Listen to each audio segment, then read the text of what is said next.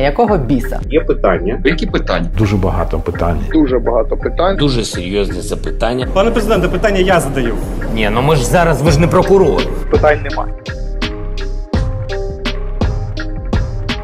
Вітаю, друзі! Це канал є питання. Я Олена Трибушна. Сьогодні у мене для вас, як я і обіцяла на початку тижня, людина без зусиль особистих якої ймовірно збройні сили України рік тому не отримали б Хаймарси, а цими днями не отримали б касетні боєприпаси. І те і інше критично вплинуло на перебіг бойових дій. Олександра Устінова, народний депутат, член правоохоронного комітету, голова тимчасової слідчої комісії, яка контролює використання західної зброї в Україні, і голова фракції Голос. Сьогодні на є питання. Вітаю тебе. Привіт. Я не сильно перебільшила твою роль в історіях з Хаймерсами і касетними боєприпасами. Ні, ну насправді це командна робота. Всі працювали на те, щоб у нас була зброя, але я думаю, що кожен відіграв якусь свою певну роль. Моя роль полягала переконати Конгрес Сполучених Штатів давати нам зброю. Тому що насправді з самого початку вторгнення ну, максимум, що нам давали, це були джавеліни, шоломи, бронежилети. І коли ти приходив і казав, нам потрібна реальна зброя, всі казали, ні ні ні це ескалація, ви що? Я пам'ятаю, що на початку війни, коли ми просили Міги 29, які нам могли би з Польщі доставити, а за це поляки б отримали F-16, які ми зараз просимо. Всі боялися, що це буде ескалація, і що Путін тут е, ядерну зброю включить. І кожен раз, коли ми приходили в Конгрес і намагалися їх переконати, ми опиралися в те, що нам казала ескалація. Е, ви знаєте, в мене є е, подруга конгресменша, така дуже крута. Її звати Аліса Слоткін. Вона працює в оборонному комітеті Е, Сполучених Штатів. Вона до цього працювала в Пентагоні. Вона була головною по Україні. Вона приїжджала сюди тренувати наших солдат. І а, от вона завжди вона недавно сміялася. Ми до неї прийшли знову просити. В цей раз просили касетні боєприпаси і F-16. І вона каже: Ти знаєш, в мене вже якесь дежавю. Ти приходиш кожен другий місяць, а, просиш нову зброю. Ми говоримо ні, але потім вам все ж таки через два місяці даємо. Що треба зараз? Е, тому я просто пам'ятаю, як ми приходили, просили міг 29 і я пам'ятаю, як конгресмени там по 50 конгресменів, сенаторів писали листи, ходили до адміністрації президента і вимагали, щоб нам дали ці міги. Потім я пам'ятаю історію з Хаймерсами, коли нам казали, ні ні ні забудьте про Хаймерси, ви що це? Ви ніколи не зможете їх використовувати, ви не вмієте ними оперувати. Максимум, на що ви можете розраховувати, це М270. Ну, Це насправді дуже схоже е, тип озброєння, але ми розуміли, що Хаймерси можна потім використовувати на них атакамси, які ми зараз просимо. Це ракета е, дальньої дії. І це було для нас критично. І потім я пам'ятаю, такий був цікавий момент, коли нам дали чотири Хаймерси. Ми кажемо. Як чотири? Ну, що ми з чотирма будемо робити? Вони кажуть, ну ви покажіть, як вони ефективно працюють, а ми вам тоді дамо більше. Я кажу, почекайте, розкриваю карту. Кажу, от в нас 1600 кілометрів фронту. Скажіть, будь ласка, де поставити 4 Хаймерса, щоб вони були ефективні, щоб вам це показало ефективність? Вони такі сиділи, кажуть, ви знаєте, в нас більше нема. Я кажу, ні, ні, ні. Відкриваємо ваш військовий бюджет. От ви в минулому році списали, от у вас 32 Хаймерса стоїть зараз в Національній гвардії, тому що ви переключаєтеся. На інший тип озброєння. Тому не кажіть, що їх нема. Ми вже навчилися читати ваші бюджети, ваші документи, все у вас є. Ну, так нам приїхало п'ять разів більше. От е, Тому ну, насправді є парламентська дипломатія, є те, що робить наше Міністерство закордонних справ, наші посли. Є окремо те, що спілкується адміністрація президента одного з адміністрацією президента іншого. Я думаю, що в принципі така синергія вона допомагає Україні ефективно вибивати. Ну, тому що, окрім як вибивати, важко це назвати, більше озброєння. З касетними боєприпасами була Найважче, мабуть, така, знаєте, ми рік майже займалися тим, щоб вони до нас приїхали, тому що е, насправді ситуація, яка є міжнародна е, конвенція, яка забороняє використання касетних снарядів. Її не підписали тільки там Сполучені Штати, Китай, Росія, Україна, там Палестина, Ізраїль, тобто ті країни, в яких є війна, або які є найбільшими виробниками, як це там Сполучені Штати, Китай чи Росія. І ми завжди казали, що ми не є підписантами, Америка не є підписантами, дайте нам. Але всі розуміли, що це дуже важке політичне рішення, і важко було лобіювати навіть е, в парламенті, тому що ти е, приходиш, наприклад, е, в нас дуже велика така потужна підтримка є серед ветеранів, які зараз є конгресменами.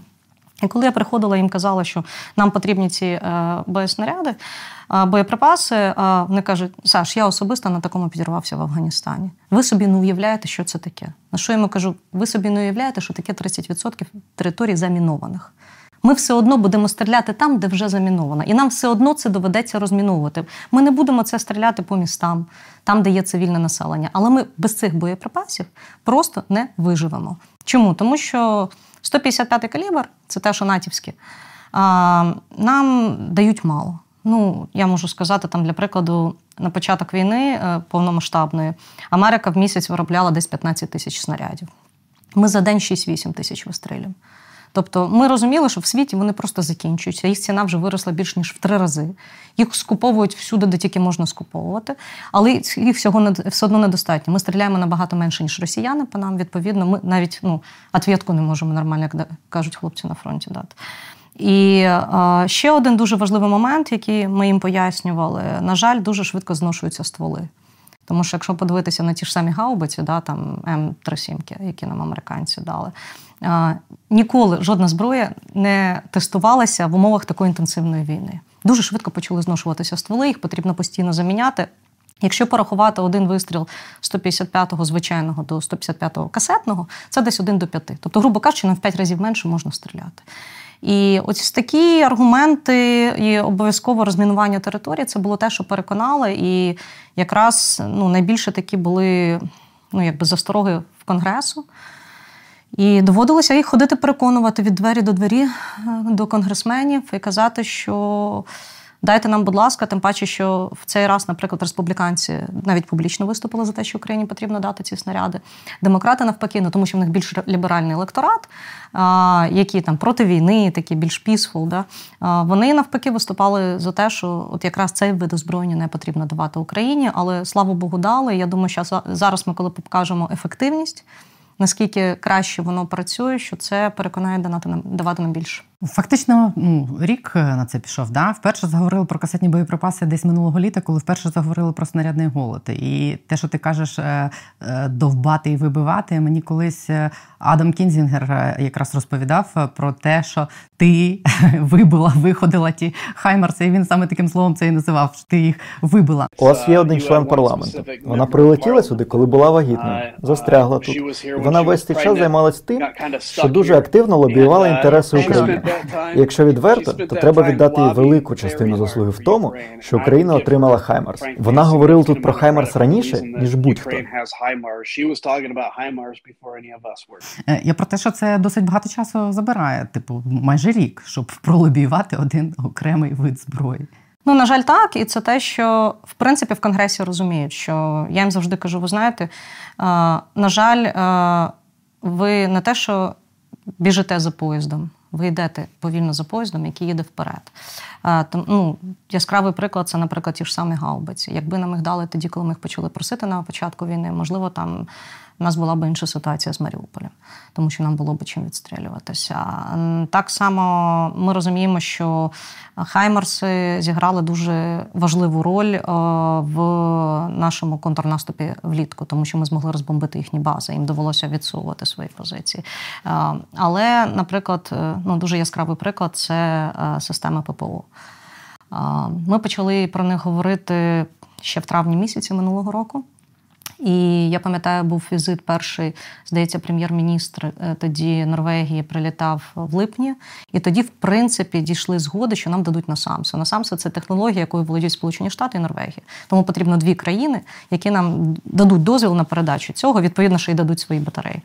А, І ви ж пам'ятаєте, перший. Е, коли найбільший такий обстріл пішов е, Києва і інших міст, це був жовтень місяць. І е, я пам'ятаю, як я о 6 ранку дзвонила друзям, конгресменам і казала, будь ласка, дзвоніть в Пентагон, робіть щось, тому що нас всіх зараз тут повбивають.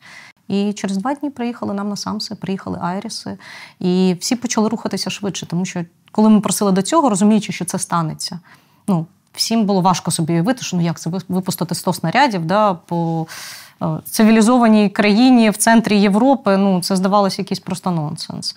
Зараз вони, ну як тільки вони зрозуміли, що це сталося, вони звичайно набагато швидше почали рухатися. Я пам'ятаю, як на початку війни нам казали всі забудьте слово патріоти. Цього у вас ніколи не буде. Ніколи патріоти не оперува... не використовувалися ні в яких країн, крім натівських або сателітів. Тому цього ніколи не буде. Ну як ми бачимо, в нас є зараз патріоти. Звичайно, їх хотілося б більше.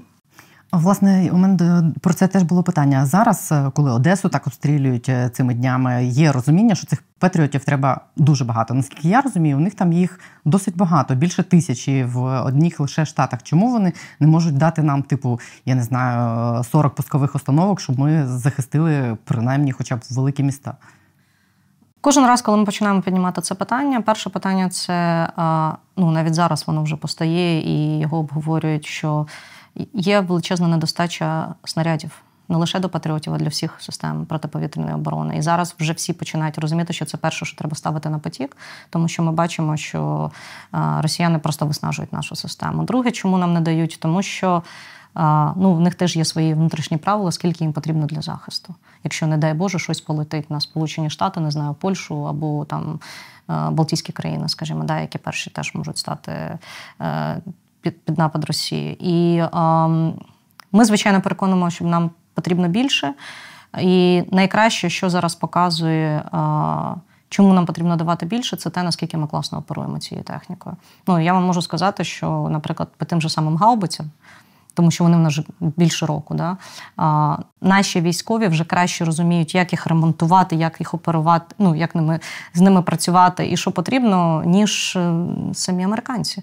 Тому що вони з цією зброєю день в день працюють і вони інтенсивно з нею працюють. Вони вже самі там на місцях ремонтують. У нас там кілька гаражів є, де запчастини кліпають, і потім прямо на місці це все ставлять. Я сподіваюся, що коли вони зрозуміють, що нам можна довіряти і так само з технологіями, як з патріотами. І ну, давайте американці там всі були в шоці, і це було приємне таке здивування, тому що вважалося, що кінжал нічим не можна взяти. А, Що ці балістика цю ніхто не зможе зняти. Ну, як побачили, що може і ну, що патріот знімає все.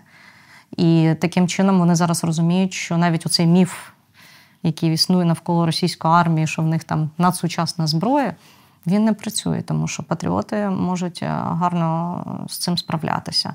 Я сподіваюся, що все ж таки ми отримаємо більше. Ми точно будемо отримувати більше е, насамсів вже є на це рішення. І там найближчі навіть пакети допомоги, якщо ви подивитесь, то це вже на самси і ракети під них там амрами.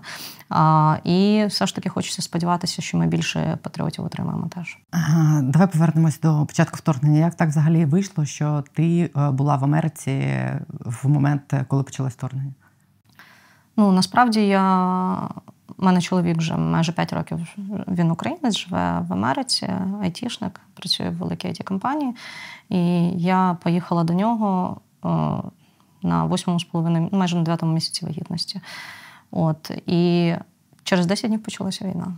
І я пам'ятаю, що ми в перший день стояли. Ну, а він живе тобто в Техасі. Ти пішла в декретну відпустку? Я пішла в декретну відпустку, поїхала до нього. І в перший день війни я пам'ятаю, як я стояла тоді в Остіні, в Техасі з плакатами проти війни. Потім думаю, що я тут роблю. Ну, Мені треба летіти в Вашингтон і там ну, там допомагати країні. Я подзвонила тоді Оксані Маркарові, сказала, що я можу прилетіти. Вона сказала, да, звичайно, ми тебе в посольстві поселимо. Приїжджай, нам потрібна будь-яка допомога. От я тоді прилетіла. Ми з нею домовилися, що я в основному буду працювати з конгресом, ходити переконувати конгресменів, що про надання більшої допомоги Україні, починаючи від виділення грошей, закінчуючи наданням нам видів озброєння. І я за тиждень до вагітності лише повернулася до чоловіка народжувати. З мене всі сміялися, мені вже казали, та лишайся вже в Вашингтоні, там сенатори казали, ти вже тут вже скоро народиш. Кажу, ви знаєте, я тут можу навіть у вас в Конгресі народити, якщо ви нам дасте ще плюс два Хаймерса. Вони, звичайно, сміялися. От, Але а, я півтора місяці фактично ну, трошки менше провела тим, що. Кожен день приходила, і мені важко було відмовити. Коли ти приходиш, тебе приходить Бо вагі... не можна вагітна, вагітна жінка і каже: нам потрібна ваша зброя, тому що моїх друзів вбивають, і тому, що моїй дитині треба додому повернутися. Це ну, дуже важко було якось знаєте, щось проти цього сказати. І це було дуже щиро. І я пам'ятаю перші ось ці пакети допомоги, які виходили, перші санкції, які були накладені, це було так ну, для мене болісно, тому що, ну, якщо говорити відверто, ми бачимо спіч, коли нам говорять про те, що наклали такі серйозні санкції, найбільше, найстрашніше, які тільки можна було накласти на Росію. А я розумію, що вночі зробили виключення. під газ, під нафту, під там е, сільхозпродукцію. От. І я ходила на телеканали і казала, що давайте або ви чесно накладаєте санкції, або кажіть, що ви не готові до цього. Ну тому що те, що зараз робиться, це не допоможе нам виграти війну. І ми не здамося, тому що перший тиждень мене всі переконували, це було взагалі, я пам'ятаю, там четвертий день війни. Саша, дзвони Зеленському. Кажу, і що казати? Дзвони Зеленському, йому треба е, їхати. Його вб'ють. Ми точно знаємо, наша розвідка сказала, що його вб'ють. Кажу, він не поїде. А хто у вас номер два? Я кажу, спікер парламенту Руслан Стефанчук. Дзвони Стефанчуку, хай їде. Треба, щоб ну, зберігалася оце влада, якби офіційно. Щоб хтось Щоб хтось Ні, вони реально просто підходили і от я кажу, дивіться, він не поїде. Е, вони кажуть, а скільки таких, як ти за кордоном? Я кажу, а чого ви питаєте? Нам треба сформувати якийсь уряд з вас. Я кажу, дивіться, тільки я, і там ще випадково, я пам'ятаю, Микита Потураєв, який на ОБСЄ поїхав, е, застряв в Польщі. Кажу, ви не розумієте, ми повернемося. І кажу, ви не роз... ми не програємо цю війну. Україна ніколи не програвала Росії. І кажу, навіть якщо вони візьмуть Київ, то кожна бабуся буде сидіти з якимось кулеметом в себе в під'їзді і їх відстрелювати. І я пам'ятаю, коли Оце з'явилася новина про бабусю з е, соняшником, що поклади садочку, да, щоб хоч щось хороше проросло. Вони зрозуміли, що ми реально crazy.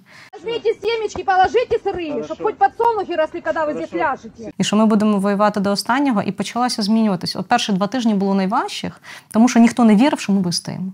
Нам спочатку давали 24 години, потім 72, потім казали, ну, 4 дні, потім тиждень. А потім вони зрозуміли, що ми не здамося, і що є реально шанс е, виграти цю війну.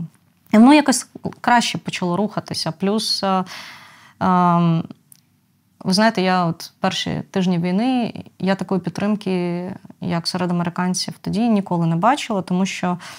Я думаю, це якраз те, що змусило уряд е, рухатися в тому, щоб допомагати Україні, американський уряд. Тому що коли вийшли е, через два тижні після початку війни вийшло дослідження, пам'ятаєте, ми на початку війни всі ходили і говорили, нам потрібно no-fly zone.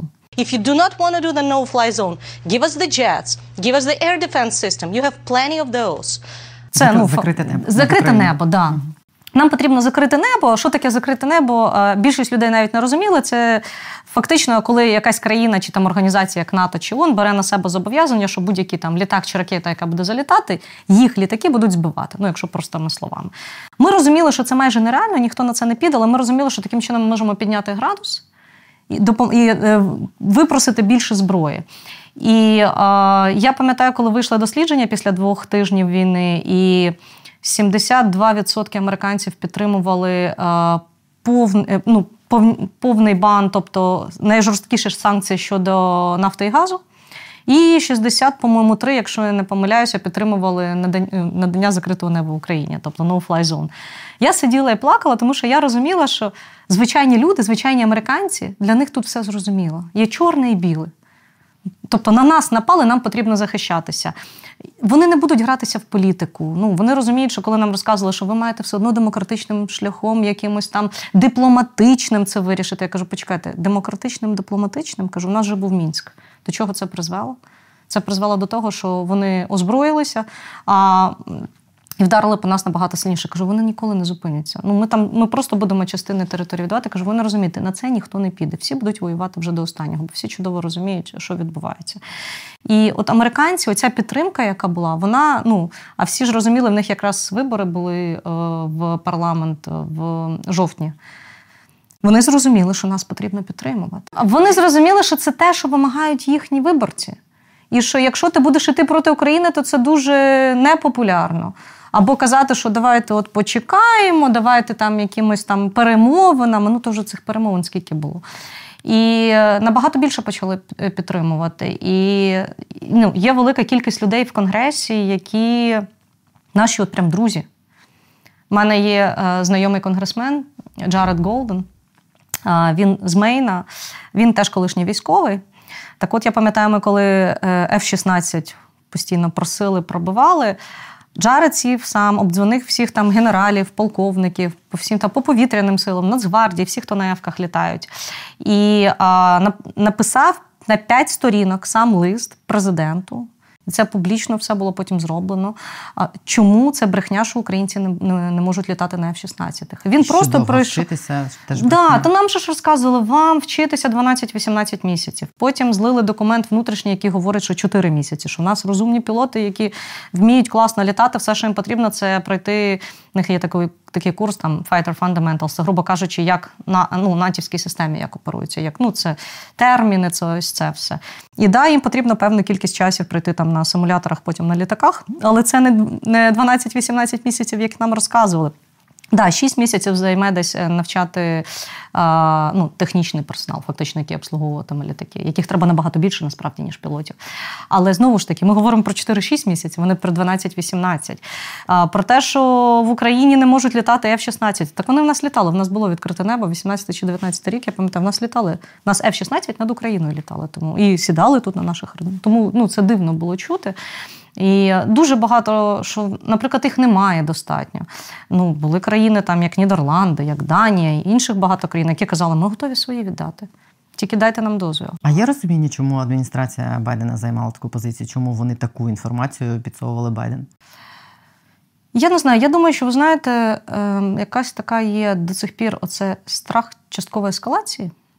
І я розумію, що ну, що все одно вони намагаються залишити щось щоб можливо мати можливість якихось перемовин з росіянами. Ну, можливо, таке. Можливо, а, все ж таки, оце боязнь якоїсь там ядерної атаки, про яку постійно говорять. Хоча я особисто в це не вірю. Я думаю, що знаєте, коли ти сидиш там за кордоном і дивишся на це все по телевізору, це набагато страшніше, ніж коли ти вдома.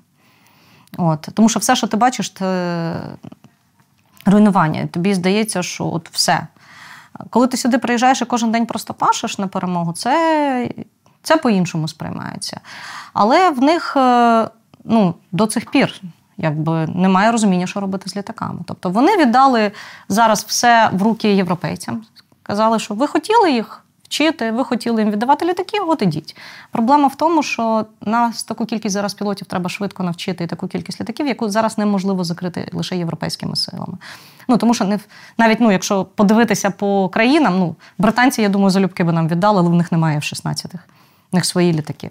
Е, ті самі, наприклад, шведи, які нам дуже багато допомагають зі зброєю, в них свої літаки гріпини. В тої ж самої Франції в них міражі Рафаелі. В Чехії немає. F-16. Тобто F-16 є не в такої великої кількості країн, але навіть ті, які є, готові були нам передавати. Але найкращі зараз тренінгові е, ну, потужності це в Америці, це в Аризоні. Чому вони не хочуть хоча б навчити? Я так розумію, що це політичне до цих пір рішення. І, е, на жаль, немає оцього рішення, що да, погнали. Я сподіваюся, що зараз, особливо дивлячись на те, як посилюються росіяни з неба. Можливо, американці все ж таки готові будуть якось рухатися в цьому напрямку. Ну, офіційна позиція яка? Нас тут тренуються інші країни, ми не можемо їх зняти з тренування і почати тренувати українців. Чи це чесно? А, Мабуть, чесно по відношенню до тих країн. Звичайно, ми вважаємо, що це не чесно по відношенню до нас, бо в нас війна. Нам треба зараз. І коли нам розказують, що ну там побудуємо, ми вас будемо в Румунії вчити на базі, яку Lockheed Martin буде будувати, так вони тільки будуть будувати. Там ще нічого немає. І ну, якщо так говорити, то це роки. Нам не треба через роки, нам зараз треба пілоти. Нас зараз вони помирають. Зараз головний аргумент, коли я приїжджаю в Конгрес, я кажу, кажу, поки ви вирішите їх тренувати, вони всі помруть. Бо їх збивають. Вони помирають, а їх не так багато у нас. І це найкращі пілоти, які у нас є. І в Конгресі є розуміння. Вони дуже сильно підтримували ну, більшість і демократів, і республіканців надання нам F-16 і тренування.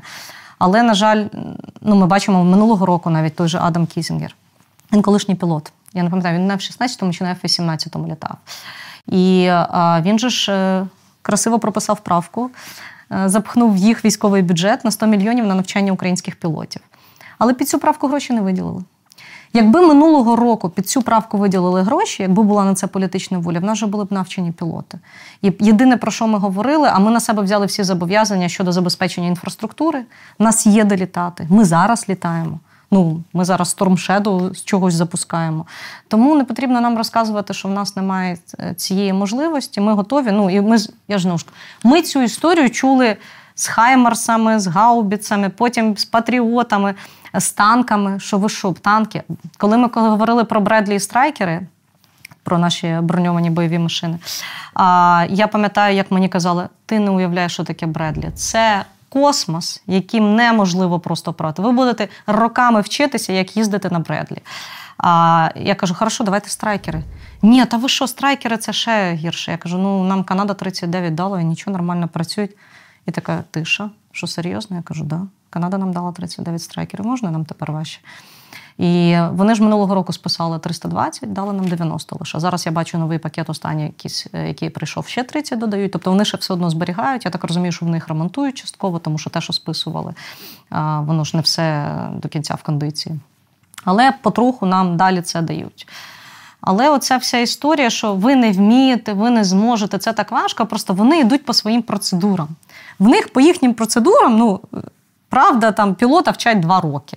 Поки він там пройде одні курси, другі курси, симулятори, потім ще щось. У нас немає часу на це. Ми біжимо. Ті курси, які там про по ППО проходять люди в них місяцями, роками, в нас за декілька тижнів, максимум місяць. І хлопці стають і оперують. І стріляють, як ми побачили, набагато краще, ніж будь-хто очікував. Тому що де ми, а де завтра.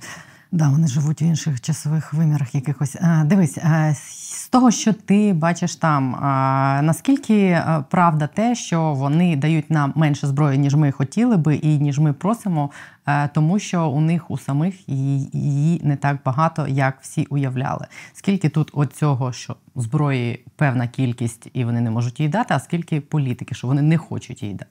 Я б сказала 50 на 50. Е, в них насправді є проблема 155 калібр, ну, боєприпаси, якими там артилерія стріляє, повигрібали вже все, що можемо. Якщо говорити, наприклад, там про джавеліни, ми десятирічний запас джавелінів американських використовували. Ну, не тільки американські, а там з інших країн. Десятирічний запас. А, Те саме стосується і стінгерів. Тобто, те, що ми на початку війни дуже інтенсивно використовували, особливо, ми насправді дуже вигрібли всі запаси. Є така певна проблема з нестачею і щодо атакамсів. Тому зараз там, там десь я б скажу 50 на 50, 50% це політичне рішення, тому що вони бояться, що ми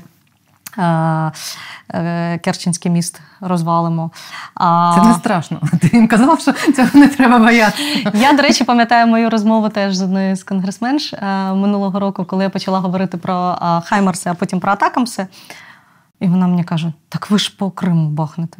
Я кажу, так почекайте, так, кажу, це Україна. Я кажу, так почекайте, кажу. Ми вам пообіцяли, що ми не бахнемо по Росії, що ми не використовуємо американську зброю в Росії. Так, так. Я кажу, а Крим Україну. Я кажу, так а чому ми не маємо права? Ну, Ми все одно туди підемо. І я думаю, що насправді за атакамсами ця політична складова це якраз оцей страх, що ми розфігачимо цей Керченський, як вони його називають, Кримський міст. Тому що тоді вони, ну тоді весь світ розуміє, що ми точно заберемо Крим. Що це для нас вже буде ну, питання тільки часу. Зараз все одно за закритими дверима нас намагаються переконати, що від залишити Крим і Донбас от там трошки посунутись там те, що було до до 24 лютого, і якось там. Домовимось. Да, І треба якось призупиняти. У нас проблема в чому? Наступний рік вибори не тільки в Америці, а вибори по всій Європі майже. Всім е, політикам треба показати своїм е, виборцям, що вони от допомогли там, зупинили кровопролиття. А і якщо ми зараз бахнемо по Керченському мосту, вони ж розуміють, що ми туди підемо далі. І це затягнеться ще більше. Тому я думаю, що тут 50% політичного рішення, 50% в них реально є свої проблеми з боєприпасами. Ну, Давайте так: з початку війни Америка не запустила жодного нового виробництва. Зараз ті потужності там по виробництву 155-го калібра, які є, да, вони працюють там в дві зміни, але нових заводів не відкрили. Зараз перші німці тільки почали, і то буквально там півроку тому тільки там контракти підписувати Ryan Metal і всі про те, щоб запускати нові виробництва. Тому що ну, всі спочатку кинулись, ми їм говорили, давайте нам 155, на скоро закінчаться е, снаряди. Кинулися всі снаряди, так, все, треба виробництво снарядів, давайте думати. Тепер ми приходимо і кажемо, а що коли леопарди закінчаться? Ну, що ми будемо робити? Або коли броньована техніка закінчиться. Нам треба зараз вже думати стратегічно лонгтерм, тому що Україна буде, вибачте, щитом Європи на дуже довго. Навіть якщо завтра закінчиться війна, ну оцей дебільний сусід нікуди не піде. І яку б ми стіну не побудували, через неї завжди перелетить ракета. Тому нам треба зараз розуміти, що нам треба до зубів оснащити нашу армію, яка буде стояти і тримати їх біля кордонів, і мати найкращу систему ППО, щоб в нас не було таких прильотів, як було в Польщу. І е, я думаю, що е, ніхто ж зараз не говорить про те, як е, російський дрон колись там в Румунію долетів. Всі закривають на це очі, тому що всі розуміють, що це знову ж таки буде страшне слово ескалація. Ну, от мені це не зрозуміло. Дивись, те, що ти кажеш, що а, вони не дають Петріоти, тому що тому що ракет до них немає. Да? Якщо вони е, мали б розуміти, що тут буде територія, яку треба буде захищати, які треба буде захищатися там в рамках колективної безпечності безпеки, да? чи просто в рамках безпеки України, і ці Петріоти і ці е, ракети до них будуть потрібні. Вони ж десь мають взятися, чи як вони це бачать, чи, чи вони про це взагалі не думають, чи вони вважають, що роз, розсмокчиться. Ні, насправді вони зараз навпаки. Зараз американці на кожному Рамштайні піднімають питання, що в першу чергу зараз потрібно думати і запускати виробництво саме ракет для систем ППО. Проблема в тому, що це дуже дорого. Ну, як вам пояснити? Кожен, е, ну, Ми маємо дякувати кожній країні, тому що вони забирають свої гроші, які ми могли б використати на щось всередині, і купують нам за це зброю. І вони кожен раз, коли дивляться, їм потрібно розуміти, що це ну, що це має якийсь, буде мати якийсь ефект в майбутньому. Тому ми їм пояснюємо, що друзі, якщо ми захистимо тут, вам не треба буде помирати. Але країни, які знаходяться далеко, це важко розуміють. Це розуміють поляки, це розуміють Балти, це розуміють е, там словаки, да, які там нам дуже багато всього дають, там албанці. От, Але але інші, ті, хто далеко, ну їм здається, що ну хто що ну Путін на Францію нападе, чи там на Португалію, наприклад. Їм здається, що це якийсь нонсенс. І коли ми до них приходимо і кажемо, запускайте виробництво і давайте нам цю зброю, вони кажуть, а чому ми маємо мільярди доларів зараз фігачити, коли в нас у самих там стагнація, економічна криза, ціни виросли, тому що ми ж тут від російського газу відмовилися. Щоб, ну, Чому ми зараз маємо в це інвестувати гроші? І зараз єдине, що працює, це окрім людського фактору, що це просто рятує життя. Навіть там людей-сусідів, що насправді це потім захистить їх в майбутньому. По-іншому, зараз всім важко було зрозуміти, що це не закінчиться швидко. Всі думали, що там ну місяць, ну два, ну півроку, ну якось воно там закінчиться. Чого я зараз маю відкривати виробництво? А виробництво, всі виробники вони відразу прийшли і сказали, ми готові запускатися, але нам треба п'ятирічні контракти. П'ятирічні контракти це мільярди, це десятки або сотні мільярдів доларів. Жодна країна не готова була в це інвестувати. І тому ми попали в оцей клінч, коли виробники кажуть, то курка чи яйце. Бо тому, тому що країни кажуть, що виробникам, ви запускаєтеся, ми потім все одно вас будемо купувати. Вони кажуть, ні. Ви дайте нам, ви нам підпишіть з нами п'ятирічні контракти, а ми тоді запустимося. І ми попали в цей клінч, коли одні не хочуть, інші не хочуть. І ну, ми насправді як переконували тих же виробників. Я кажу, вони у вас все одно будуть купувати, тому що все повигрібали. Ні чорта нема, ні в Європі, ніде немає зброї. Вони все одно вас куплять, тому що тепер вже всі зрозуміли, що таке Росія, і всі будуть купувати собі захист. І це, до речі, інша наша проблема. Тому що, наприклад, якщо ви подивитеся американські ті ж самі там пакети допомоги, там є кілька програм, по яким працюють американці і дають нам зброю. Це PDA Presidential Drawdown Authority, це коли вони свої, свою зброю забирають і нам присилають. Є така е, програма FMF Foreign Military Finance. От е, Вони кожен раз виділяють на цю програму теж там кілька мільярдів, але вони за цією програмою купують дуже часто зброю або передають зброю для, наприклад, там Польщі, Словаччини, тому що вони нам щось віддали, вони їм з цього віддають. Хоча це йде в пакеті для України. І це те, що я переконувала теж там, от приїжджала там в Конгрес, в Сенат. Вони кажуть, ми вам вже 140 мільярдів доларів дали. Я кажу, почекайте, а тепер відкриваємо. Ви нам дали зброї на 43. Ви нам ще там на 30, чи скільки там треба подивитись, ну хай там 40.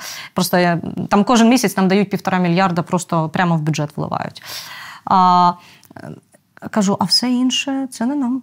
Оце ви купили тим, бо вони нам щось віддали. Оце ви купили тим, бо вони нам щось віддали. А тут взагалі на підтрим... На коронавірус там щось. На, на підтрим... Ну, справді, насправді, по коронавірусу вони це винесли, слава Богу, в окремий закон. Е, але були такі теж ідеї.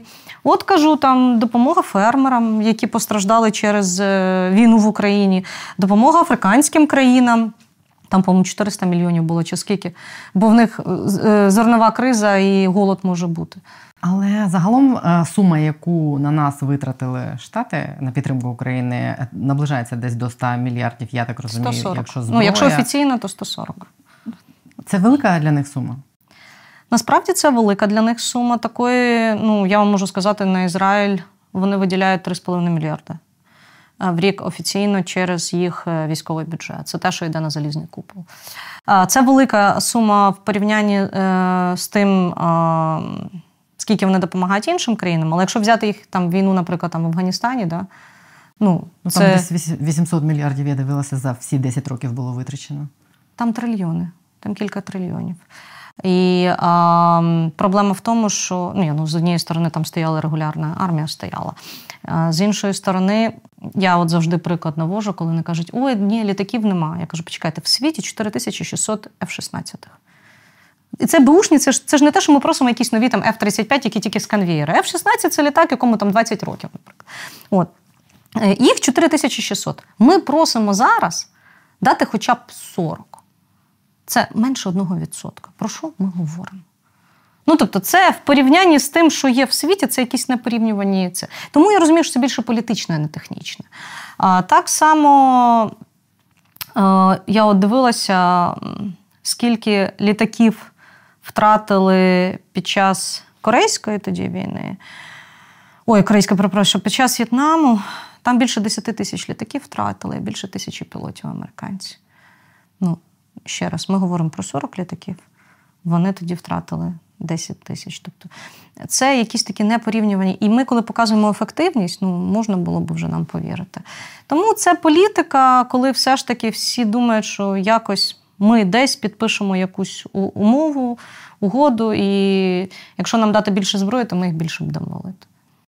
А всі, до речі, мають таке побоювання, що рано чи пізно ця підтримка зброєю припиниться. Е, є таке якесь розуміння, як довго вони готові нас підтримувати, якщо все буде приблизно так, як зараз?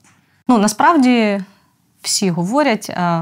От ви, якщо передивитись виступи всіх політиків, і європейських, і американців, Тільки всі, скільки треба as long as it takes. Yes. А, Але коли ми їх питаємо, а, а, do you understand how long it's gonna take? Всі мовчать. І чи є у вас capacity, ну чи є у вас спроможність. спроможність давати стільки, скільки нам треба, тому що її навіть зараз немає. Зараз насправді дуже добре включилися європейці, тому що ще півроку тому, ну пам'ятаємо всі, як ми ходили, просили танки Леопард. Нам казали, ні, у вас ніколи не буде леопардів. Зараз дуже класно включилися німці. Вони вже зрозуміли, що ну, це проблема буде Європи в першу чергу, не Сполучених Штатів, а Європи. Е, нам дуже багато допомагають там нордичні країни, та ж сама Норвегія, Данія. В них немає свого нічого майже. Ну, тобто, в них маленькі армії. Але вони по всьому світу нам скуповують і надсилають. Е, прям з заводів нові ті, що до них мали приїхати, віддають. Але я розумію, що зараз все сильно буде дуже, залежати від виборів. В першу чергу від виборів в Сполучених Штатах. І всі сильно переживають, що якщо зміниться влада, то це може призвести до певних поганих е, наслідків для України, тому що Європа нас одна не витягне зброю. Ну, Америка це номер один, все ж таки, і виробник, і експортер, і власник зброї. Це переживаємо ми в Україні чи в Америці теж є таке в Америці розуміння? такі самі є побоювання, е, що ніхто не розуміє, що буде після виборів. Насправді, зараз я думаю, для нас таким ключовим буде моментом це десь буде серп, е, вересень, жовтень, коли ну відверто буду говорити, у нас закінчуються американські гроші. В нас зараз гроші до кінця вересня. Це те, що нам в бюджет кожен місяць вливають, і те, за що зброю купують. От в кінці вересня ці гроші закінчаться, потрібно буде голосувати окремий. В них він називається supplemental bill. Це, грубо кажучи, як ми голосуємо зміни до бюджету. От і виділяємо гроші на щось, от вони так само для України завжди окремим пакетом виділяють. Ну і нам треба буде десь 60 мільярдів щонайменше, щоб на, на півроку собі там спокійно розуміти, що ми можемо далі воювати. І от зараз ми подивимося, наскільки буде підтримка саме цього, саме цих видатків, тому тобто, що можуть бути і варіанти, можуть не проголосувати, можуть зрізати. А можуть бути інші якісь там умови, вимоги і т.д.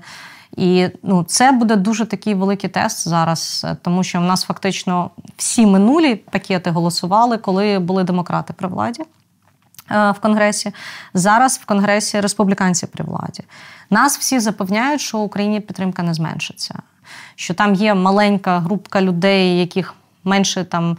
Ну, менше 20 в Конгресі 435 людей, Сенат ще 100, ну це менше 20 людей там з майже 600, які там якось.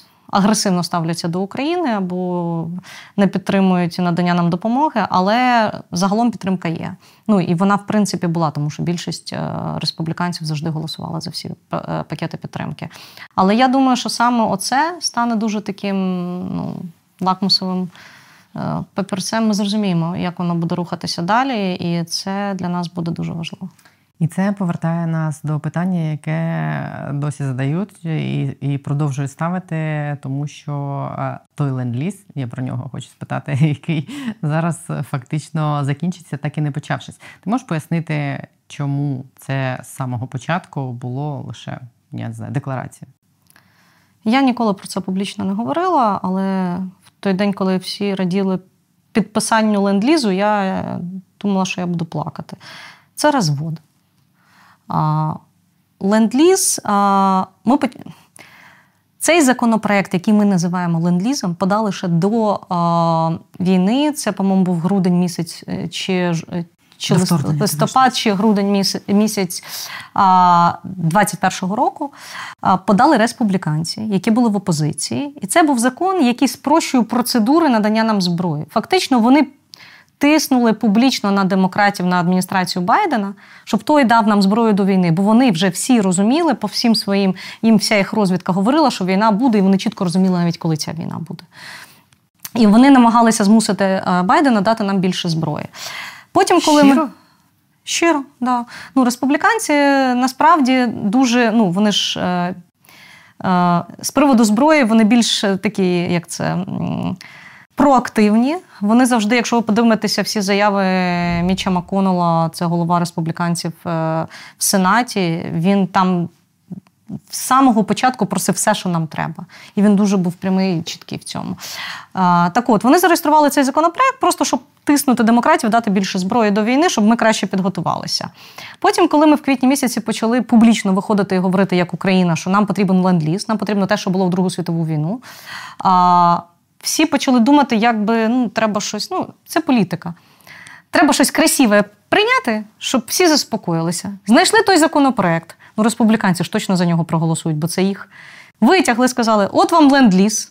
Насправді законопроект не має нічого до ленд-лізу, тому що щоб запустити ленд-ліз, це означає, що потрібно запустити виробництво в США. Що таке ленд-ліз? Ми запускаємо виробництво, виділяємо певну кількість грошей на це. Ну там, скажімо, закладаємо 300 мільярдів, запускаємо виробництво. І ото, що виходить з виробництва, ми віддаємо Україні як е, ну, типу, в оренду, да, як ленд-ліз має працювати. Цього не було зроблено. Просто був прийнятий закон, який спрощував процедури передачі нам вже існуючої зброї, яку нам і так по PDA, по цьому Presidential Drawdown Authority передають. Все. Але це було красиво розпіарено. Я пам'ятаю це це, це фото, коли президент Байден підписував. Справа стояла Вікторія Спарц від республіканців, конгресменша, яка українського, українського походження. Зліва стояла Еліса Слоткін, демократка, яка колись в Пентагоні е, працювала, головна була по Україні. Це ми всі раділи. Я сиділа, мовчала, розуміла, що воно не запрацює. Пройшло півтора майже роки війни. Нічого не працює. Вони зараз його подовжать ще на рік. Але насправді, якщо просто не будуть виділені окремо гроші, щоб запустити свій продакшн, цей закон ніколи не запрацює. Він просто фейковий. Тобто, якщо зараз його продовжать, і якщо, наприклад, не буде восени ухвалено те, що ти сказала, продовження фінансування для України, то цей ленд-ліз не замінить е, того фінансування, якого не буде. Ні, ленд-ліз не замінить. Це окремі речі. Те фінансування, яке вони зараз дадуть, якщо вони дадуть, там, наприклад, на 60 мільярдів, і це як всі пакети допомоги йшли. Тобто, що відбувається? Як це працює? Конгрес голосує. От останній пакет допомоги в нас було 40 чи 44 мільярди. Вони голосують: от ми виділяємо до кінця бюджетного року, а в них бюджетний рік закінчується 30 вересня. От ми до кінця бюджетного року виділяємо 44 мільярди. Із них Кожен місяць півтора мільярда йде е, напряму в бюджет України. Це там, скажімо, там 6 місяців, да, це там 10 мільярдів. На 30 ми купуємо зброю. Зброю або надаємо. Це йде по трьом програмам. Я ж казала, PDA – це ми забираємо своє, віддаємо. FMF – це а, Ми десь можемо в якихось країнах типу знайти, вони віддадуть, а ми їм замість цього віддаємо. І третє, це основна програма USI Ukrainian Security Assistance Initiative. Це програма, яка дозволяє купувати у виробників або за кордоном і просто нам надсилати цю зброю. А якщо ну і кожен кожен раз, коли ми бачимо, що там кожен тиждень виходить прес-реліз е, Пентагона і е, адміністрації президента американського, що от додатковий пакет допомоги. Це не ну це все з тих це грошей. все з цих грошей. Це не те, що нам кожен. Тиждень виділяють ще 400 мільйонів, ще 1,3 мільярда. Просто мало людей це розуміють. Тобто в них є оці гроші, і в рамках цих грошей вони оці от пакетики допомоги формують. Там знайшли щось з боєприпасів. Там це сформували. Вийшли з заявою, що от ми на 400 мільйонів відправили, відправили. Далі шукаємо, шукаємо, шукаємо, знайшли на 1,3 мільярда. Спакували, вийшли офіційно, що ми взяли 1,3, відправили. Так от у нас у цих, що великі голосували, вони закінчуються в вересні. Проблема в тому, що нам треба ще 60, щоб хоча б в цій системі координат працювати. Ленд-ліз це треба окремо, крім цього, проголосувати ще величезні зміни до бюджету, щоб запустити просто їх виробництво зброї. Тобто, що ми виділяємо 300 мільярдів і підписуємо контракти там, не знаю, там з Рейсеоном, який на сам виробляє, да, там, наприклад, з Lockheed Martin, е, які е, ці Хаймарси, там, щоб запустити касет, е, не касет, а снаряди для Хаймарсів виробництва і т.д. і т.п. І ми даємо їм п'ятирічні контракти в рамках цих 300 мільярдів, і все, що вони виробляють, іде в Україну в оренду. От тоді воно буде працювати, по-іншому воно не працює. Тобто, те, що українська діаспора там е, мочить Маркаровою, дістає її е, претензіями, де наш ленд-ліз і чому ви не домагаєтесь, щоб його е, продовжили, це фактично вони вимагають того, що працювати не буде ніколи. Ні, якщо вони виділять 300 мільярдів, чому не сумніваюся, тому що ми тут зараз питання стоїть, чи нам взагалі наступні там 40 чи 60 виділять. Так воно не буде працювати. Ну, про це буде просто продовження неробочого закону. Ви ж ну, у нас в Україні теж є багато законів. У нас, якщо відкрити навіть а, наш бюджет, то в нас там є або цей господи, бюджетний кодекс, навіть 3 мільйона програм, на які мають виділятися гроші. Від боротьби з тютюном до там не знаю чого. Ну, да, вони в нас є, вони в нас існують на папері, але під них гроші не виділяються. Це так само, як я ж кажу, наприклад, Адам Кінзінгер засунув правку 100 мільйонів в їх військовому бюджеті на цих на тренування українських пілотів на F-16. Але під ними просто не виділили гроші і все, під цю саму строку. Тобто це було плацебо. Да, ні, насправді минулий бюджет нам дуже повезло, коли військові голосували. Вони. Е, я тоді попросила свого другого конгресмена, він подав правку, і в нас було на початку 300 мільйонів. Він подав правку і збільшив до мільярда нам фінансування. І плюс окремо ще правочку дуже красиво притягнув е, ще окремо 75 мільйонів на свічблейди, це на камікадзе дрони, які нам зараз не. І от під них виділили фінансування. Ми фактично таким чином отримали більше грошей, більше техніки. А, Давай про українську частину історії. Як це відбувається з української сторони? З ким ти тут спілкувалась? Хто тобі казав, Саша, йди, проси касетні боєприпаси? Саша, йди, проси хаймерси. Ні, ну насправді це спільна робота із міністерством, із генштабом, із е, МЗС і з офісом президента, тому що всі ну є певні речі, які ми озвучуємо на Рамштайні. Ми розуміємо, що ми озвучуємо військовим і військовим. Ми розуміємо, що просять уряд в уряда. Я розумію, що я те саме я маю просити як парламент в парламент, щоб вони тисли на свій уряд, щоб нам дали більше цієї от допомоги. Тому у нас, в принципі, є якась така. Ну, у нас є координація. Ми завжди, коли приїжджаємо в Америку, завжди зустрічаємося з Оксаною Маркаровою, завжди як це звіряємо годинники, брифуємося. Вона розказує, які там останні новини. І ну, я, ми завжди беремо інформацію в Генерального штабу, в Міністерство оборони, щоб всі розуміли, що ми всі говоримо one voice. Тому що якщо ну, у нас було кілька таких цікавих, звичайно, інцидентів, коли ми приїжджали і казали, нам треба пілотів на F-16 їх тренувати, а потім виходило якесь інтерв'ю, де казали, нам не потрібні е, наших високопосадовців, де казали, нам не потрібні американські літаки. І мені дзвонять е, конгресмени і кажуть, у вас там шизофренія. Е, я довго їм пояснювала, що це е, але трошечки трошки міскомунікація. Ми це все зараз виправимо. Зараз вийде інша заява, що нам дуже потрібні американські літаки, і це просто не так зрозуміли журналісти. Ось, але насправді, в принципі, всі між собою координуються, тому що на початку війни був хаос. Я пам'ятаю, в нас найкраще, що було, до мене при, е, приходило багато конгресменів або дзвонило, тому що а, вони допомагали там окремими кругами, дуже часто окремим там підрозділам ТРО, наприклад. І вони дзвонять: Саша, ми вам відправили 200 тисяч бронежилетів. Я кажу: Окей, в чому питання? Мені тут дзвонять з Ужгорода чи зі Львова, кажуть, що голі босі, ні чорта немає. Я кажу, так вони ж в Ужгороді чи у Львові. Да, Я кажу, да. Ну кажу, дивіться, якщо вони поїдуть напередок, їм точно це дадуть. Ну я думаю, що не треба нам зараз в Ужгороді чи у Львові в перші дні війни е, бронежилети, вони потрібні все ж таки більше напередку. Але насправді був хаос. Або потім я пам'ятаю, я приїжджаю, я не буду казати, в нас частина одна ТРО прислала запит. Що їм треба допомогти? Мені в Конгресі показують, ну щоб ви розуміли. Там навіть субмарини були. Я довго мені кажуть, Чому а що що це таке? Е, а, І і от Та останній ладно, пунктик. Ні, я клянуся. І останній пунктик субмарини. Я така сижу, кажу, а де ви це взяли? Мені покажуть, ну от офіційно там від однієї з частин ТРО прийшло. Я кажу, вони, мабуть, просто зайшли, е, скачали весь всі види озброєння, які є. Офіційно скопіпастили і вам відправили. Кажу, нам не треба субмарини. Дивіться, нам раз, два, три, чотири. От зараз воно вже більш-менш, слава Богу, все скоординовано. В нас дуже класна система насправді була запущена. Це наші українці зробили. І, е, Потім е, Пентагон дуже підтримав цей запуск. У нас є своя система Каравай. Це система запитів міжнародних. тобто там можна зайти, е, подивитися, що ми замовили, хто забрав замовлення, хто з країн підібрав замовлення, коли будуть поставки. І ну, фактично в онлайн е, режимі можна трекати, що хто куди везе, хто що купує, щоб не було цих от, ну, накладок. Е, ну і так само в нас дуже класну систему запустили звітності. Це натівська система Локфас. Це те, що дуже просили всі партнери. Там заходиш в систему, просто вбиваєш там, не знаю, Джавелін або там Стінгер, і тобі видає там до бригади, скільки де. Там немає локації, але там видно, в якій бригаді скільки чого, скільки там пускових, скільки ракет. От. І це те, що партнерам дуже потрібно було, щоб вони бачили, щоб вони розуміли, де що, і щоб все е, учтено.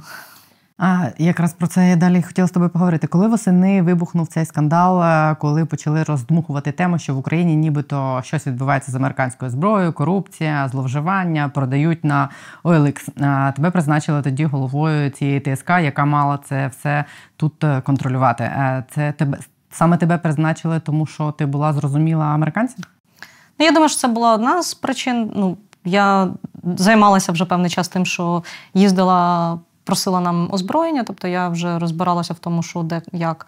І я думаю, що. Те, що да, я зрозуміла, була міжнародним партнером, і тоді вели двох людей в ТСК. Мене вели, я була я стала керівником, і вели Анастасію Радіну, голову антикорупційного комітету тому що щоб не було ніяких питань. І тут було дуже важливо, що це віддали опозиції, що це не провладні, якісь там депутати, які своїх будуть відбілювати. Але скільки було цих скандалів, я пам'ятаю, дуже класне було на BBC навіть розслідування.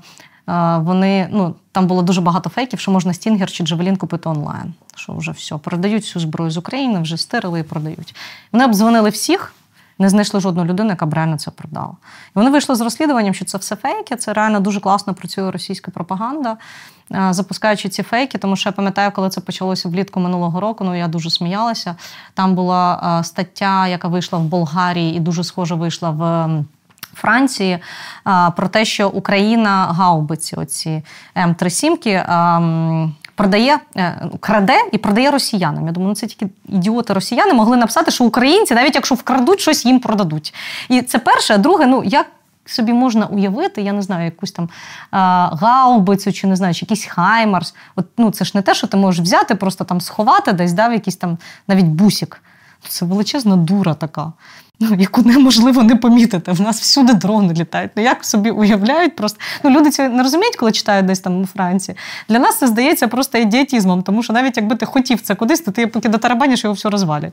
Ні, ну я маю тобі сказати, що багато людей в Україні теж вірили в те, що тут крадеться зброя. Потім, коли вибухнув той е, скандал за участі Вікторії Спарц, коли вона озвучила свої е, звинувачення отакі публічно, е, я якраз про це тебе хотіла спитати, чи спілкувалась, чи спілкувалась ти з нею особисто і на цю тему, зокрема, і що, що це було? Так, да, я її знаю майже з перших днів війни. Я з нею познайомилася. Вона дуже активно допомагала. І насправді вона зробила важливий внесок на початку війни, тому що вона публічно, особливо серед республіканців, серед ну, от їхнього електорату, озвучувала питання і дуже пушила, ну дуже штовхала адміністрацію для якихось більш подальших таких е, конкретних дій щодо України. І через те, що в неї це українське коріння, що її сприймають, і що вона публічно це дуже робила. Вона на всіх телеканалах була в Америці. Вона виступала, коли там Байден е, свій спіч давав. Це допомогло трошки тиснути, як зі сторони опозиції, тиснути владу, щось більше робити. Я абсолютно її не під, ну, не підтримую з тим скандалом, що вона влаштувала. І я скажу чесно, мені було це дивно, тому що вона знає досить велику кількість е, наших депутатів, з якими я навіть її знайомила, і журналістів, з якими вона ну, там, наприклад, там не знаю, ж самої української правди. Вона ні в кого це не запитала. У мене таке враження, що її просто поюзали.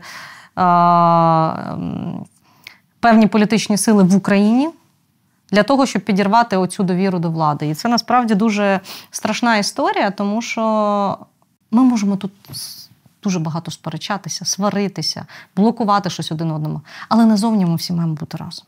І коли використовуються такі методи, я просто пам'ятаю, в неї було три реліза підряд, три прес-реліза, які вона розсилала. Перше, вона розіслала, що у нас корупція, другий там ще якийсь.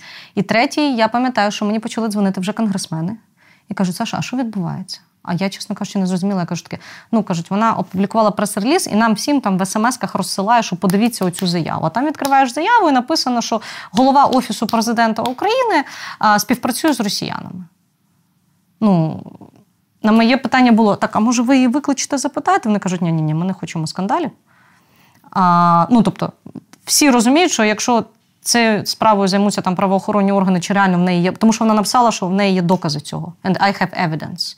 Якщо в тебе є евіденс, то треба йти в ЦРУ, треба йти в ФБР, давати ці евіденс. Коли я їх запитала, чи її викликали, вони кажуть, ні, ви що, в нас, якщо політика викличеш, це такі скандалі ще буде. Це ж все тиск на опозицію. Ну, так само, як і у нас, в принципі. Але те, що вона це зробила по відношенню до нас, це було дуже некрасиво і некоректно. І я собі просто уявляю, якби хтось, ну я скажімо, да, написала те саме про когось в адміністрації Байдена, не знаю, про Блінкіна, наприклад, да, чи там про Джека Салівана. А, Я би була нев'їзна навіть в Америку. Ну, тобто такі речі не дозв... ну, не можна просто так кидатися такими фразами на такому рівні. На... Я знаю, що наші не там, не забороняли її в'їзд, ніяк на це не відреагували, але насправді мені прикро, що я знаю, що вона з Дніпропетровськими там зустрічалася багато політиками. Я знаю, що там і люди Арсена Авакова з нею зустрічалися.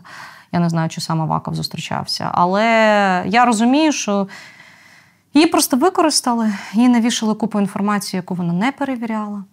Вона цю інформацію вилила в паблік, і це дуже вдарило по нам, як по країні, на жаль.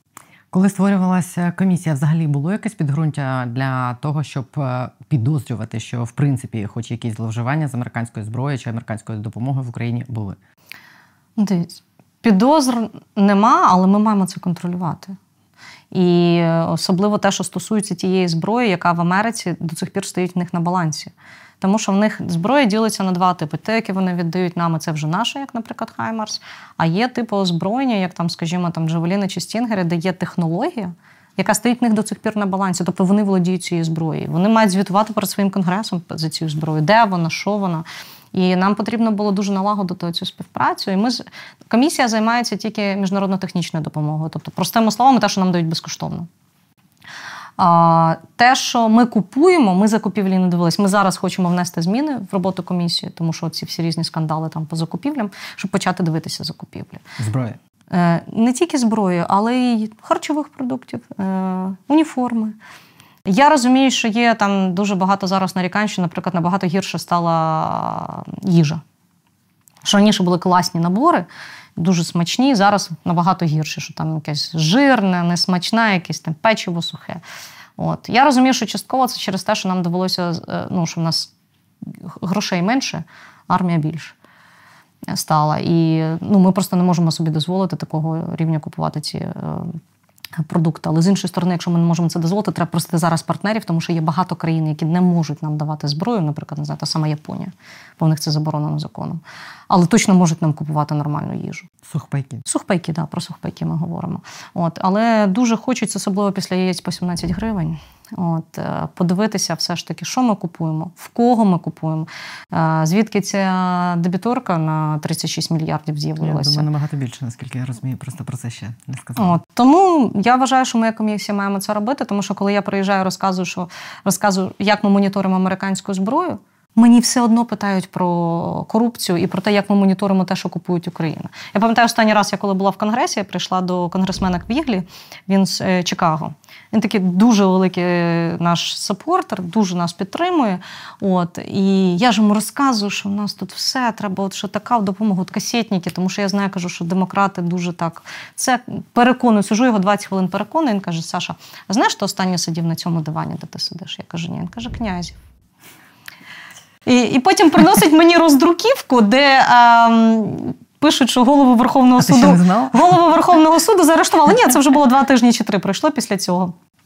Я так сижу, кажу: дивіться, а, давайте знайдемо тут позитив. Він каже: А ну-ка, я кажу: в нас правоохоронні антикорупційні органи, які за допомогою навіть американців створювалися в Україні, вони ефективно працюють. Кажу, ваш конгресмен, е, і в них є класний конгресмен, такий Брайан Фіцпатрік, він е, республіканець, е, він колишній ФБРівець. Так він тренував наших набушників. Що до того, як він пішов в конгрес, він приїжджав сюди, тренував наших набушників. Кажу, дивіться, ви створили дітище, яке незалежне від влади і працює навіть під час повномасштабної війни. Це ж кажу, класно. Ви собі уявляєте, щоб в іншій країні заарештували голову Верховного суду, щоб про це ніхто не знав. Навіть до того рівня, що він до цього тиждень до того в Сполучені Штати їздив. І що це працює як аргумент? Ну, частково спрацьовує, але насправді нам треба свою роботу теж робити. Тому я дуже хочу взяти закупівлі і подивитися, тому що нам треба самим це все вичищати, а не потім от в такі скандали встрявати. Тому що мені було дуже дуже соромно. Я власне тебе і хотіла спитати, бо це я просто собі уявляю. Ти приходиш до конгресмена і кажеш йому: Пишіть, будь ласка, там в бюджет, е, скільки ти там мільйонів на свічблейди чи що таке. А тут вибухають яйця Міноборони, де розпиляли приблизно стільки, скільки може, скільки ти попросила вписати. Чи князя взяв хабаря на стільки, що можна було купити пару сотень сотень свічблейдів. Я не уявляю, як це все пояснювати. Ну, насправді І цікаво, наскільки вони це бачать реально. Вони розуміють, що найбільша проблема і це те, чим нас будуть хитати, це боротьба з корупцією. Тому нам зараз треба максимально все робити, того, щоб довести, що ми з корупцією боремось. Корупція є всюди. Вони це теж розуміють, але нам треба показувати, що ми йдемо до того рівня, що в нас немає недоторканих. В нас посадять і голову Верховного суду, і будь-якого депутата, який оце за 5 тисяч доларів там виїзд за кордон порішати хоче. А, Мені ну, чесно було просто гидно навіть на це відео дивитися. І е, ми маємо показувати, що ми туди рухаємося, що ми самі очищуємо свої. Так само зараз там по ОПЗЖ ми бачимо, там пішли, слава Богу, там підозри, арешти. Е, ну, Тому що вони кажуть, так у вас до цих пір там сидять проросійські. Я, кажу: дивіться, всі, по кому ми знаходимо докази, ми їх арештовуємо, ми їм даємо підозри. І це дуже важливо робити, тому що ми приходимо до них і просимо на там проросійських накласти санкції. Вони кажуть, так, а може, ви самі щось зробите. Тому ми зараз маємо зайняти суперпроактивну позицію, показувати не, не просто говорити, що ми боремося з корупцією, а реально показувати, скільки в нас посадок, скільки то, скільки все. І тільки таким чином доводити їм, що система працює. Ну і що дуже важливо було з яйцями по 17 гривень, що відразу посадили. Що от закрили в СІЗО да, тих, хто був причетний. І це було показник, що не будуть відбілювати, тому що ну, згадаємо, не знаю, там Свинарчуків. Ну, sorry, там ніхто там до цих пір не сидить. Топи не сидять. Ну, ці теж не факт, що сядуть ще. А, вони хоча б І не СІЗО... факт, що вони кінцева... Ті, ті, ті в СІЗО не сиділи. Ті, ті в СІЗО не сиділи. Нам важливо, і це зараз навіть не не для американців, а для для наших, для українців потрібно показувати, що якщо ти вкрадеш хоч копійку, ти будеш сидіти в СІЗО, і ти з нього не вийдеш, поки до суда справа не дійде. І по-іншому це, ну, це не спрацює. Тому зараз е, дуже важливо показувати, що ми в цьому напрямку рухаємося. Ну і це буде як е, як це запобігання працювати. Тому тому що коли е, один начальник департамента буде бачити, що другий вже сидить, може 10 разів подумає, купувати йому яйця Е, чи курку в три рази дорожче, чи ні. А, Чи рухається в цьому напрямку правоохоронний комітет? Тому що я тобі маю сказати, з того, що я бачу, як люди на все це реагують, що когось затримали, когось посадили, когось арештували. Ну, типу, дуже скептично. Сьогодні арештували, післязавтра відпустять. Ну, ми КТС вже випустили князєво, вже повернули частину того, що забрали в рамках е, арешту. Хто сидить? Хто покараний? Є великий скептицизм щодо того, що система працює. Чесно, я зараз вірю виключно антикорупційним органам. Це НАБУ, це спеціалізовані антикорупційній прокуратурі і антикорупційному суду. Але вони дуже маленькі. Я якраз навпаки зараз, і американці зараз, до речі, європейці, в вимогах нам поставили розширення цих органів, тому що ну, у нас всього 200 детективів. В Національній поліції 100 тисяч людей працює. Ну, просто щоб порівняти 200 і 100 тисяч. А в СБУ 30 тисяч. А тут 200. От. І це ті єдині, які показують ефективність, де ми вже бачимо посадки, що в нас вже судді сіли, що в нас е, зараз там ну, там, депутата колишнього да, вже е, посадять. Вони дуже маленькі, нам треба розвивати їх можливості. І нам треба проводити реформу правоохоронних органів. Коли і для буде? нас. Отут у нас проблема, тому що навіть самі міжнародники, які раніше нас е, змушували це робити, кажуть: ну війна, як же ж ми можемо реформувати Службу безпеки України, поки війна? Я кажу, так навпаки. Ну, вони ж не всі воюють. Нам навпаки зараз треба вичистити от там ті е, там департаменти, які, вибачте, займалися тим, що чмирили бізнес і обілечували. А не зараз нас зараз навіть з'являються розслідування про керівників департаментів, які на luxury машинах їздять і за кордоном. От таких людей зараз в першу чергу треба вичищати з системи. Я не кажу про тих, хто воює, я не кажу про тих, хто реально працює в контррозвідці чи там військовій контррозвідці. Але ті, які зараз ну, сидять і начебто з корупцією борються, ну не борються вони з корупцією. Раніше хто має проявити тут ініціативи політичне лідерство? Ну, це ж може зробити і ваш комітет, зокрема, чи ні? Е, було ж кілька спроб. Ні, е, СБУ знаходиться в підпорядкуванні оборонного комітету. Це на жаль, проблема, тому що з однієї сторони це правоохоронний орган, але в нього треба забрати правоохоронну функцію. Вони не мають розслідувати. Досить нам це плодіть оці правоохоронні органи. Вони мають бути контррозвідниками, вони мають бути спецслужбою в тому розумінні, якому вони є за всьому всюди за кордоном. Ну не розслідують в нас, не ведуть уголовні е, оці кримінальні е, справи, там ЦРУ чи Мі 6 наприклад, да? чи Мі 5 Ну, це виключно контррозвідка, це виключно іщейки, які потім, якщо щось знаходять, ідуть до правоохоронців. А тут кожен ж хоче обілечувати, зарабатувати. І тому ніхто не хоче зараз. Ну, то саме ДБР, нам треба провести реформу. Ну, не працює. Просто не працює. Чия це відповідальність? Хто має дати команду? Офіс президента? Так, а в нас дивіться, в нас одна влада в країні, яка зараз однієї партії знаходиться. Да, вони мають дати цей наказ. Це має бути або це має бути керівництво парламенту, або це має бути керівництво зараз держави, що фактично да, це офіс президента. Тому що я сумніваюся, що Кабмін, наприклад, там буде сам себе реформувати. реформувати.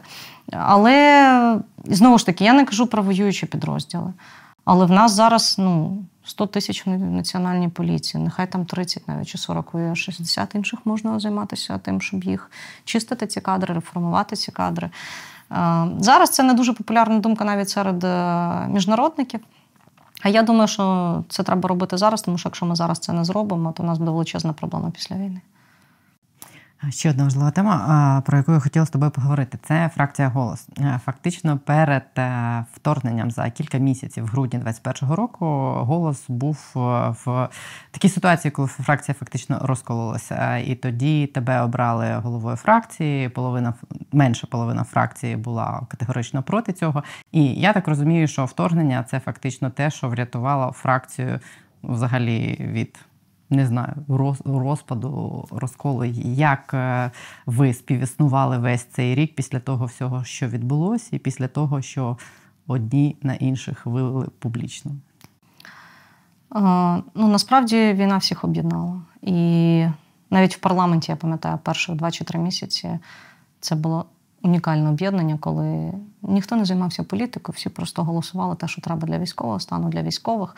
Нас, в принципі, теж війна дуже об'єднала. У нас зараз ну, хороша команда. У нас двоє людей пішло воювати. Двоє наших ромчиків Рома Костенка і Рома Лозинський. Ось багато людей зараз займаються міжнародкою, між собою координуються. В принципі, да, можна сказати, що війна ну не те, що врятувала, але зберегла нашу фракцію. І е, я думаю, що ми за час війни все ж таки набагато більше як це скоординувалися, тому що кожен побачив, хто є хто. І як би там не було, нас ніхто не не втік. Я навіть народила дитину через три тижні, полетіла в Вашингтон, а потім повернулася в Україну. І всі зрозуміли, що в принципі в нас ну, більшість це цінностні люди, які готові за за країну боротися. А це зараз, ну, мені здається, якесь таке найголовніше. Тобто, в нас там може, можемо сперечатись по законопроектам. У нас там на кожній фракції там є якісь там дебати, але немає оцієї вже якоїсь там ворожнечі, яка була між членами фракції, тому що в нас були певні протиріччя між собою. От, І сподіваюся, що так і буде. З Рудик ти спілкуєшся? Так, да, я і підписую всі відрядження. Це все до чого зводиться спілкування. Ну, Кіра дуже багато займається зараз міжнародкою. Ось е, я тому я ж кажу, я підписую відрядження. Але от я можу приклад навести. У нас нещодавно було голосування там по законопроект про медичний канабіс. Е, у нас вся фракція приїхала. Вся. Тому що всі розуміли, що це те, що наша Оля Стефанішина три роки просувала. Наскільки це важливо зараз там для військових, для пацієнтів. Всі приїхали. Е, навіть е, Рома з фронту приїхав, щоб проголосувати, щоб підтримати. Хоча раніше це були там дві групи, які між собою, начебто, ворогували. От Тому є такі речі, які об'єднують. Е, в нас це вийшла війна і канабіс. Якби е, дивно це не звучало. А взагалом, е, як ти думаєш, е, озираючись на все, що відбулося з фракцією за цей рік, ти вважаєш, що у голосу є майбутнє? Тому що я чому питаю? Тому що багато хто за вас тоді проголосував як за таку альтернативну політичну силу, ну, в яку в якій ну багато хто бачив, що це ось молоді молоді перспективні люди, які можливо можуть рухати країну, типу там вперед після того всього, що відбулося всередині фракції, після того, що вам вдалося і не вдалося зробити за цей час, багато хто розчарувався не тільки в голосі, а в тому, навіть що в принципі така політична сила в Україні мож, можлива. Ти віриш в голос е, і в його майбутнє, в принципі, після я вірю, що все одно буде якийсь е, чи голос, чи не знаю, чи, чи ще щось 2-0. Все одно буде об'єднання молодих, чесних, е, освічених. Ну, голос це єдина фракція в парламенті, єдина, в якої не було жодного корупційного скандалу, арешту депутатів, е, звинувачень в чомусь. Як би там не було, ми принципам не зрадили. Ми єдині, хто не голосували за продовження мінських е, домовленостей, договорів. Єдині, бо ми казали, що це те, що здає країну. Всі фракції голосували. В нас дуже принципові позиції по багатьом речам. Все, що стосується антикорупції. Тобто, те, за що люди голосували, принципи ми свої не зрадили. Чи є саме в партії майбутнє? У нас велика кількість людей в регіонах. Я не знаю, як ця партія буде в майбутньому називатися. Але я впевнена, що буде якесь об'єднання сил. Я дуже сподіваюся, що всі ці от молоді там політики об'єднаються, а не підуть на вибори по окремості, коли кожен візьме один, там два або піввідсотка, коли роздирають електорат. Коли дуже часто створюються штучні проекти, щоб просто відтягувати голоси, тому що наступний парламент буде дуже важкий. Я не знаю, коли він буде. Ось, але це буде такий поствоєнний, дуже важкий парламент. І потрібно, щоб в ньому були люди, які знають як, принципові. Тому що в нас же ж проблема в чому? У нас зараз оцієї ради в чому була проблема. Дуже багато зайшло молодих людей, які не розуміли, що таке правку подати. Ну, тебе ніхто не вчив, що таке подавати правку в парламенті. І взагалі, як працює законотворчість. І поки ти зрозумієш, що таке регламент, як він працює, як працює оця вся система, як оці всі домовленості, як воно працює, проходить дуже велика кількість часу. Тому що за кордоном це окрема дуже часто, ну, як це кар'єра. Ну, політична кар'єра. От, І ти там працюєш там помічником, потім там ще кимось. Тобто ти там або ти працюєш в самому парламенті, але ти розумієш, як ця вся система працює. А в нас зайшло більша частина парламенту, і ми в тому числі. Я кажу не тільки про слух народу, які ніколи не знали, як це працює. Ну, я частково працювала, бо я займалася адвокацією там, в центрі протидії корупції. Наше кілька людей було, які розуміли. Інші не розуміли. В слугах взагалі ніхто не розуміє. Я їх питала, чи вас вчили в. Де це вони їздили? В Трускавець? Трускавець. В Трускавці, чи вас там вчили взагалі як правки подавати? Вони кажуть, ні. Я кажу: а як ви прийшли на роботу, як ви щось робили? Ну, ти ж приходиш і в тебе відразу валиться купа законопроєктів, які висять ще з минулого. І тобі треба розбиратися, а там же ж комітет, купа роботи. От. Мені було трошки легше, тому що в мене до цього в комітеті був а, Мустафа Наєм. От. Я зайшла в цей правоохоронний, я йому дзвонила, він мене брифував по цим законам. Що там, як, тому що ну, ти приходиш, а на тебе такий шквал цих законів валиться. Як ти взагалі опинилась в правоохоронному комітеті? Ти ж антикорупцією займалась все життя. Ну, я пам'ятаю, що я дуже мріяла піти в антикорупційний комітет. Е, Але туди На... пішов Юрчишин? Але туди пішов Юрчишин і пішла Радіна. І ми просто розуміли, що більшість гадостей будуть е, пхати через правоохоронний комітет. Чому? Тому що. Банальними змінами до ЦПК е, до КПК, до кримінально-процесуального кодексу, можна забрати підслідність, наприклад, в антикорупційного бюро в НАБУ. Просто ти міняєш там один рядочок е, або два слова, і в тебе половину кримінальних справ можна закрити. І ми так, розумі... Тільки ж намагалася це зробити. Ну, от недавно був один да, з прикладів яскрав. Тому я розуміла, що треба буде йти і комусь там це відбивати, і це унікально, тому що в нас до цього в правоохоронному комітеті за всю історію парламенту не було жодної жінки. Жодної. Там просто були одні чоловіки, це в основному були колишні там е- поліцейські, прокурори, люди якось з ними пов'язані. Е, але не було жінок. У нас перший раз взагалі в правоохоронному комітеті є жінки. От. Але це ну, це дуже важкий комітет. І е, з іншої сторони, я не жалкую, тому що багато чого вдалося відбити. Е, багато чого, не навіть та справа Кагарлика, коли ви пам'ятаєте, що дівчину зґвалтували. Ми її довели. Ну, як ми її довели? Її довели в суді, але те, що ми політично тоді почали це штовхати, коли Просто покривали sorry, менти своїх же ментів покривали. Це не поліцейські, це просто, я навіть не знаю, цих тварин називати. І тоді довелося дуже багато саме просити підтримки в комітету. І навіть базово дати цій дівчині тоді е, охорону. Ну, я пам'ятаю, як це сталося. Ми з, Настю Радіною, з головою антикорупційного комітету, прийшли до Антона Геращенка в кабінет і кажемо: ми звідси не підемо, поки ти не дасиш охорону. І каже, та там все нормально, типу, ну що ви придумаєте? Ну, от сіли, отак сиділи там, ну один, ну дві. Сказав, що ми реально не підемо, поки він охорону. Він же подзвонив голові е, обласної поліції і каже: дайте їй охорону. А ну що собі уявляєш, маленьке село, в неї така ж така ну, старенька така хата. От, І ну, їй сказали, що все, тобі капець. Я пам'ятаю, я на наступний день до неї приїхала з Леною Сотник, вона була на колишній депутат народний, вона була її адвокатом. Ми до неї приїхали, сидимо, і приїжджають якраз ну, sorry, менти і дають якийсь їй папірець. А я, ми так ну, окремо сидимо, вона приходить до нас, каже, мені кажуть, отут підписати е, відмову від е, охорони. Я кажу, в смислі. Вона каже: ну, кажуть, що типу, я їм не можу надати умови належні, бо там має бути окрема кімната, окремий там душ, коротше, ще щось.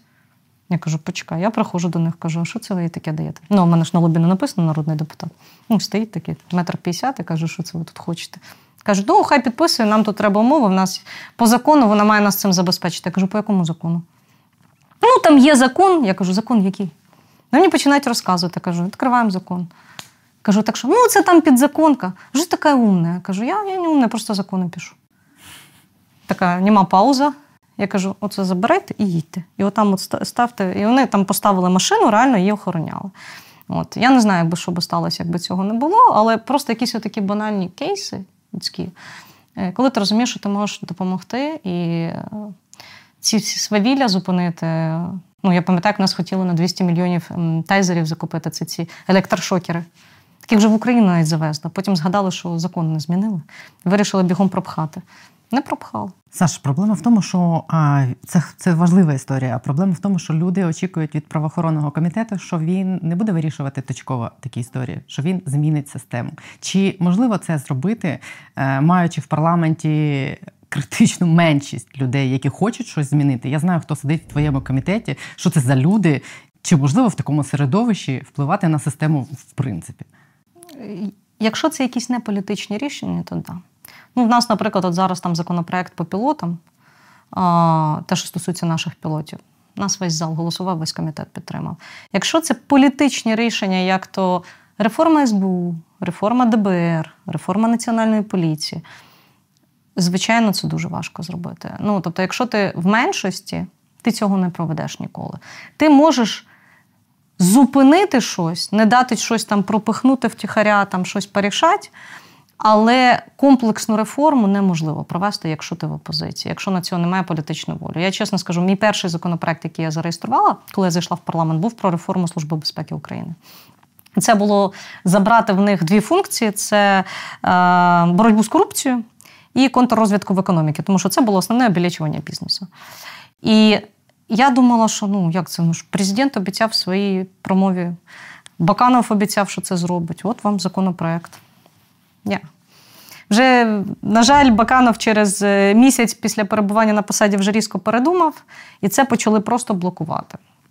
Тому, якщо ти в опозиції щось комплексне, при цьому це навіть не комплексне, це просто якісь певні речі, які політичні, але які можна було красиво зробити, е, то ти не зробиш, ти не проведеш там реформу правоохоронних органів. Але ти точно не дасиш запхати тудись якісь е, речі, які там, після яких закриються якісь там кримінальні провадження, наприклад.